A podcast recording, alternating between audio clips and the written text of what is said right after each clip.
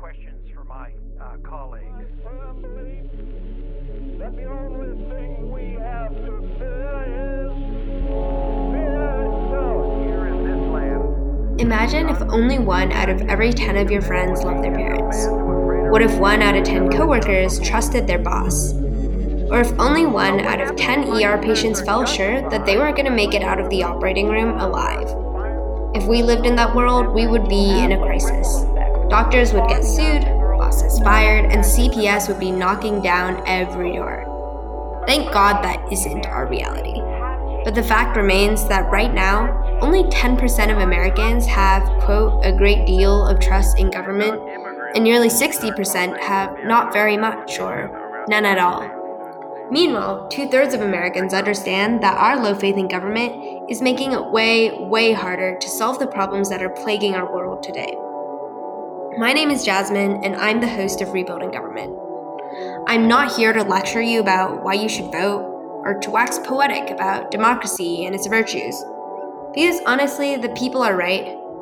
Our government is failing us, and it has been for a long time.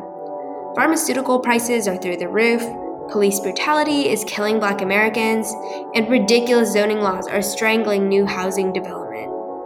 So let me tell you what I am here for. I believe that we can rebuild our trust in government, but only if we rebuild government itself. We need to make big structural changes, not only to policies and programs, but also to how the country gets run behind the scenes. I think that some of the best ideas, the ones that are going to make the most change, probably haven't reached the Senate floor, haven't been published in the New York Times, and maybe they never will. But Rebuilding Government is a podcast about the people working on those things anyway. Each week, I'll interview someone who's working to redefine the role or operations of government. Seasoned officials and political newcomers, tech CEOs, and nonprofit leaders. These guests have all been super thoughtful, so generous with their time, and they have some really inventive and cool ideas.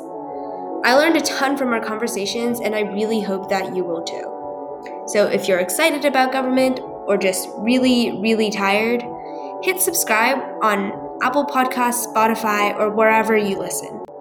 And don't forget to follow Rebuilding Government on Twitter at Rebuilding Government, as well as myself, your host, at Jasmine W. Sun.